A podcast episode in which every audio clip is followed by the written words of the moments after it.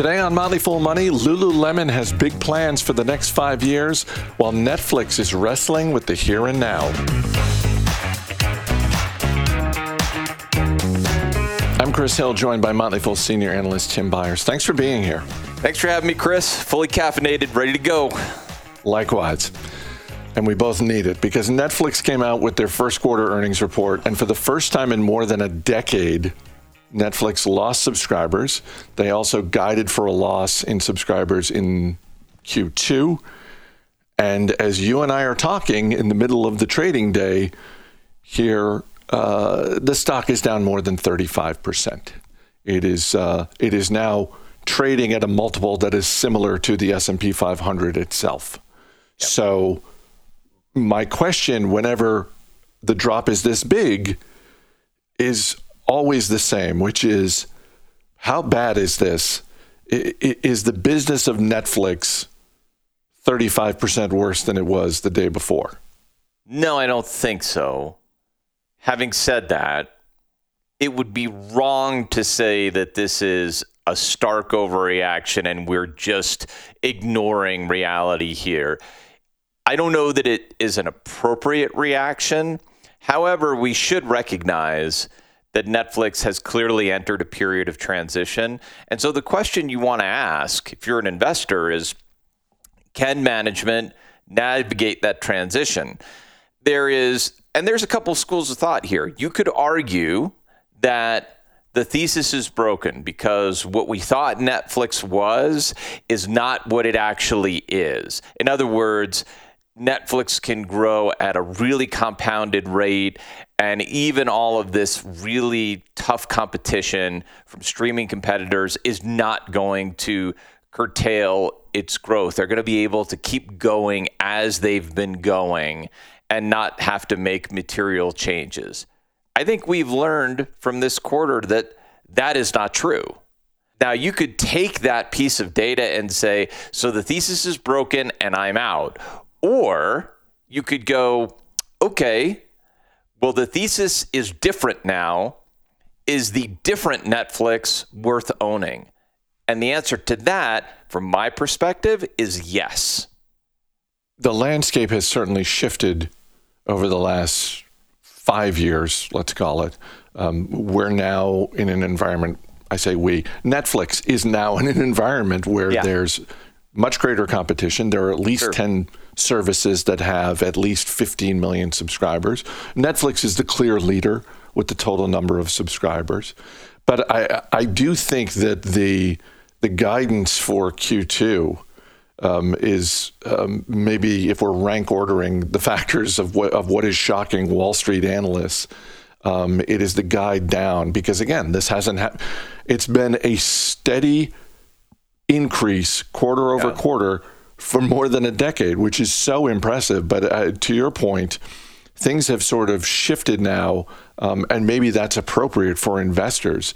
Um, I'll just add that uh, shares of Disney and Roku are down as well, um, not 35%, but um, both those companies have earnings reports coming over the next few weeks. And I think um, what we're seeing today with those two stocks is, is uh, again not inappropriate. It's uh, it's investors saying, well, look, if the if the clear leader in subscribers is is struggling, um, it stands to reason that smaller players would as well. There are a couple things I want to get to. Something that's getting a lot of attention is the comment that Netflix is now exploring lower priced ad supported tiers. Um, d- does that make sense to you? Do you look at that and think, yes, you should absolutely do that, go full steam ahead? Or do you think that would be a mistake? No, I think it's very appropriate. I think everything's on the table. And I'll give you an area. I was talking with um, our coworker, somebody I work with on, on a couple of our real money portfolios, TJ Piggott, and we were talking this morning. And he made the point, and I think he's absolutely right about this, is an ad supported model in some territories isn't just a nice to have, it is essential. So, for example, the price of cable in India is $3 a month. There is no earthly way that Netflix can deliver a meaningful service to subscribers in the Indian subcontinent without some sort of subsidy. And the easiest subsidy is advertising. And I think that I, I, it's not clear to me how ad sensitive that part of you know the world is in terms of streaming consumers. But if they're not insensitive to it, that is a model that might work. And so you could imagine that being available in other parts of the world and even here in the US because there's some other data that we got. There's a lot of data we got during the call yesterday, Chris. I'm going to highlight just one, which is that there are 100 million roughly people who log into Netflix under somebody else's account. Netflix wants to monetize that 100 million. I think we should as investors presume that they're not going to be able to get all 100 million, but they will test and learn around price sensitive consumers and see if they can convert some of them either by getting the existing subscriber to pay a little bit more for another household or taking that person who is freeloading on a password sharing you know password sharing and getting them onto a very low priced advertising plan. Netflix has a very good test and learn culture and they've been through these pivots before. That's that's the reason I'm unwilling to throw the baby out with the bathwater here, to use a really horrible phrase, but Netflix has been here before, and it you should be careful throwing out companies that have been through it before, made a successful pivot, especially with people who have been there before and done a successful pivot. Because when you do that, you are essentially saying, I don't believe you are capable of doing the thing you already did. One of the questions around Netflix, um, as they have methodically raised prices uh, over the past decade, is well, what's the upper limit of that? Yeah, uh, you know, as they bump up against twenty dollars a month, that sort of thing. Um, so certainly, uh, an ad-supported model at a lower price point would give them in some ways greater pricing flexibility. Right. But do you think that other business, you know, I the two that leap to mind are Apple and Disney, where monthly subscriptions to their streaming services, and granted, they both have a lot less content than Netflix does. Sure. But uh, for both of them, it's still under ten dollars. Do you look at those two and think, boy, they've they've got more room to run? Um, than Netflix does. Room to run in terms of pricing or rooms to run in terms of growth? Uh, both rooms, okay. room to run in terms of we can we have more ability to raise prices because we're starting at a lower point. Sure, we're not bumping up against twenty dollars a month right now, and therefore, right. uh, you know, and I guess in some ways maybe that increases the pressure a little bit on Disney um, to increase their subs. Yeah, okay. I see where you're going with this. I mean, it is worth remembering that we don't know what the other streaming services look like in terms of profitability. We do know that Disney Plus, for example, is not even remotely profitable. But we don't know about Paramount Plus. We don't know about Peacock. We don't know about Hulu. But you can hear from the Netflix call that the the management of that company has some real admiration for what Hulu has been able to pull off. So if I had to guess if there was another streamer who had figured out the profitability mix, I would guess that it's Hulu. And Netflix becoming more like Hulu sounds somewhat attractive to me. Now to answer your question, I think Disney Plus in particular, but also maybe less so Apple because they're not really relying on Apple TV being any kind of meaningful driver for the business. But Disney Plus is intended over time to actually be a material driver of that business as cable degrades. Disney Plus has no choice but to raise prices to a, a some level where the market will bear to see if they can actually turn profits on this. It's worth remembering that Netflix has already cracked that nut. It's worth remembering right now it's going to go down. But as of now, Netflix has better than a 20% operating margin. Please bear in mind that in a quarter where they lost subscribers, they still drove up the average revenue per subscriber. They still grew revenue. They still had enough free cash flow that they were able to pay off a cash acquisition, pay all their capital expenditures, and almost cover. They came within $150 million of covering a $700 million payment on the debt on their balance sheet. This is a company that if we're if we're going to ding Netflix, we should at least acknowledge that given where they are financially, this is a very sound company and they've cracked a nut that really nobody else has cracked. So before we throw them out, let's at least acknowledge that. Uh, last thing, and then we'll move on. Um, this is a stock that within the past 12 months hit $700 a share. Mm-hmm. At the moment, it's around $220 a share. So that's right. a, a, a, steep drop. Um, do you view this as a buying opportunity with the caveat that for anyone who's buying shares of Netflix today on this drop, their expectations need to be moderated from what Netflix was. Yes. Yeah. I that is exactly right. You should Boy, do I hate using this word, Chris, but this is a little bit like the next Qwikster moment. Ugh. Can we not use that word ever again? But it, it it's it's sort of like that in the sense of Netflix has admitted, hey, you know what? We did not give our streaming competitors nearly enough credit. We need to rethink things, and that's what they will do now. So, if you are a buyer, and I have no objections to anybody who wants to be a buyer here, I would buy in very small amounts. This is just me. I'd buy in very small amounts. I'd be buying over the course of time, and I'd be watching closely to see how the transition goes because you are buying this for the next 10 years. And I think there is something to there is something to that. Look, they are nowhere near penetrated on a global basis what their actual subscriber base could be. They're nowhere even close to that. So if you believe that they are a global TV brand, a literal global TV brand, then yes, I can absolutely see it. But you, I mean, buckle up. This is not going to be a simple or easy ride. Before I let you go, Lululemon Athletica uh, doesn't report for another month or so, but they came out this morning with some goals. Lululemon says it is aiming to double its annual revenue in the next five years. And the way they're planning to do that slash hoping to do that is with more international expansion, growing their men's business, uh, taking another run at a membership model. What do you think?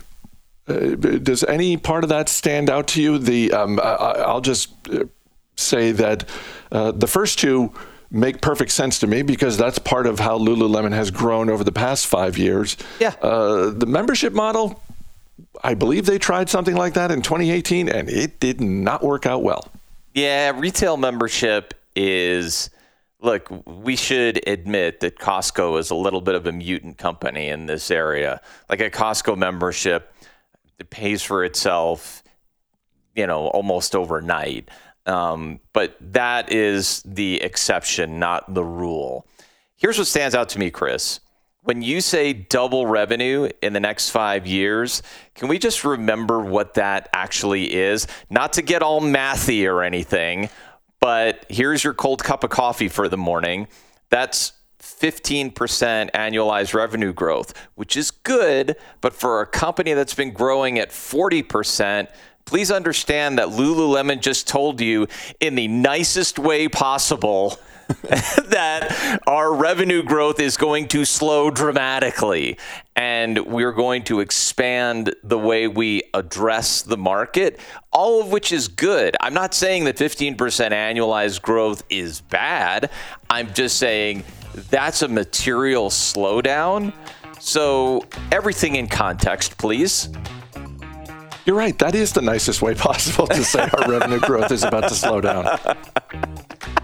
Tim Beyers, great talking to you. Thanks for being here. Thanks, Chris.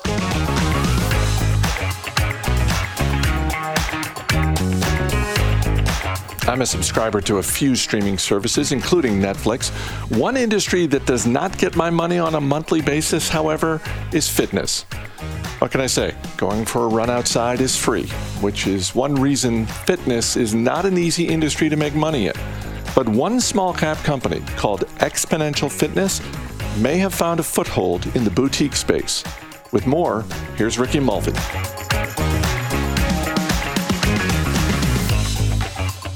If you drive past a strip mall, there's a decent chance you'll see an Xponential Fitness brand. The company owns 10 boutique gym brands, including Club Pilates, Pure Barre, Yoga 6, and Cycle Bar. Xponential Fitness, ticker XPOF, is about a $1 billion market cap company and followed closely by Motley Fool senior analyst Sanmeet Deo. If you're interested in the fitness industry, this may be a company to put on your watch list. Sanmeet, good to see you, ready to pump some iron. Yeah, absolutely. Thanks for having me, Ricky. So I found out about this company because you did an interview with the CEO, Anthony Geisler. Um, and it made me to start start looking into it. I do not own the stock yet, uh, but why is Xponential an interesting company to you? Well, you know, I've been following Club Pilates and Xponential for a while now. Um, I own a boutique fitness brand myself, and Club Pilates was unfortunately not the one that I I selected uh, to to do um, a franchise in. But you know, since then, you know, it's become the largest global franchisor in a $20 billion uh, boutique fitness industry. And this boutique fitness industry is the fastest growing segment of the broader $97 billion global health and fitness industry. And it's projected to grow by 24 and a half percent CAGR from that from 2020 through 2025. Um, like you said, they have a platform of 10 fitness brands. You listed off a bunch of them. Um, it's class-based programming. They have strong community type environment, delivering the classes through you know in-person um, boutiques, small footprint studios, and also online channels, which they've really ramped up since COVID hit and and and and recently. Um, and one of things I really liked about it is they grew and gained share through COVID with nearly a third of boutique studios closing.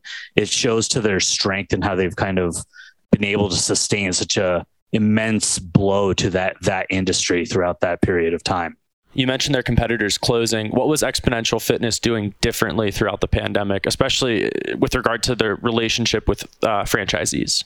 One of the things that I was impressed with, um, and Anthony mentioned this on our interview, is you know, he fought for they fought for their franchisees to get through through rent relief um, negotiations with landlords, with fighting the government to try to get funding, even though that wasn't as successful as they had hoped. Um, I think they offered some um, royalty relief for the studios. They also, what was impressive was now this was a bit of timing and also um, good good planning, but um, they they had already started launched a studio to to broadcast digital classes right before the pandemic uh, had started. So they were already in the position to do so, and be, because they were, they were able to launch it right away once the pandemic hit, and their franchisees were able to get a ton of content that they could deliver to their customers online and really keep that membership base active and engaged and, and, and moving talking about the franchisee relationship, what's it mean for um, stock investors that this uh, that these studios are not company owned? Uh, and that they're that they're that it's a franchise model. A lot of attractive features of a franchisor model for investors is it's an asset light model. They have predictable recurring revenue. You know, they're getting paid these fees every month based on the revenues that the franchisees um, make, no matter what. Um, they have and the franchisor is able to have high gross margins and strong free cash flow potential because they're not taking on the ongoing capital requirements of of building out the studios, um, um, repairing equipment, and and taking on a lot of those expenses. They're very capital light in that sense. So, and also one advantage is they could rapidly scale with this franchise um, business model. They can, they, you know, they currently have about 2,100 global studios open and they have 400, 4,400 plus global licenses sold. So those are um, studios waiting to be kind of or working on to be open. So you can scale a business model very quickly as a franchisor versus having to open all of those yourself. I mean, you've owned a boutique fitness studio, Sanmeet. Um, what are some ways that you monitor Xponential's relationship with franchisees? This is one of those things that's more art than science because they, it's not going to be really listed in their financial documents as as a public market investor. But one, a few of the things to kind of keep an eye on is, you know, are there franchisees owning multiple units? Um, in Xponential's case, you know, some of these franchisees own multiple brands across the platform. So they might own a Club Pilates and a Rumble and a Stretch Bar. So the more these franchisees are willing to invest more into the brands and open more units and take on that that that risk, um, is it's a good thing. It means they're they're they're invested in the in the franchise and they're you know, obviously they're, they're if they're going to invest more, then they're positive on the business.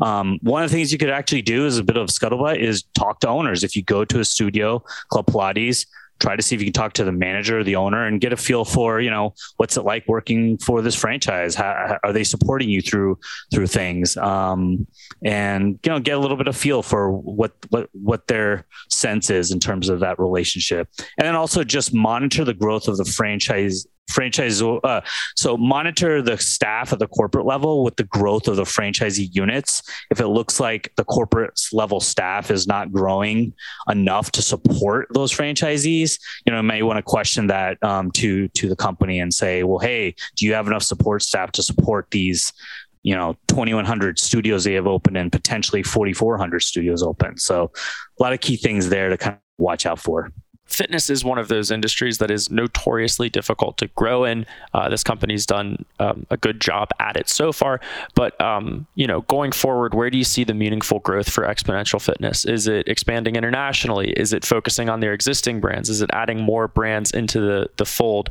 Um, what are you looking for as a as an investor? Well, you kind of hit on all of those. Um, one of the main ways they've grown as thus far is from 2017 through 2021. Their their global studios have grown at an average at a CAGR of about 27 percent, and that's primarily from acquiring a ton of key boutique fitness verticals, ver- businesses and and gyms that are in a little uh, different types of fitness categories. You have yoga, you have stretching, you have bar, um, boxing Pilates. Those are all very different brands that that they that the franchisees can have access to as well. So they will look to acquire new brands. They're always looking. Um, the CEO mentioned that that they're always on the lookout.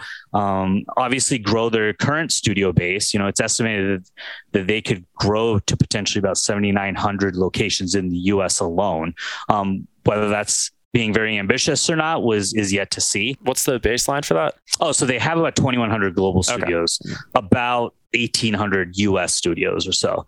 So it's a huge growth, but you know, these are very small footprint stores. So it's like 1500 to 2000 square feet. So it's not these big box gyms that you're thinking of that have massive locations. Um, internationally is definitely something. They have about 175 open now, 956 contractually obligated to open. They acquired uh, a, a brand called BFT, which gave them a foothold in Australia, New Zealand, and Singapore.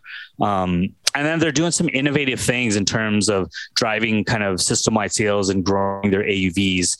Um, XPass, which is similar to ClassPass, where you can you can try out different offerings across the Xponential um, brand portfolio, um, and then X Plus, which they recently just kind of revamped and and and and um, uh, launched recently, where you can kind of drive where it's basically a digital only platform. So you know you can have digital access to all their brands on that one app or that on that um, website. What are some of the major risks you're continuing to watch with this company?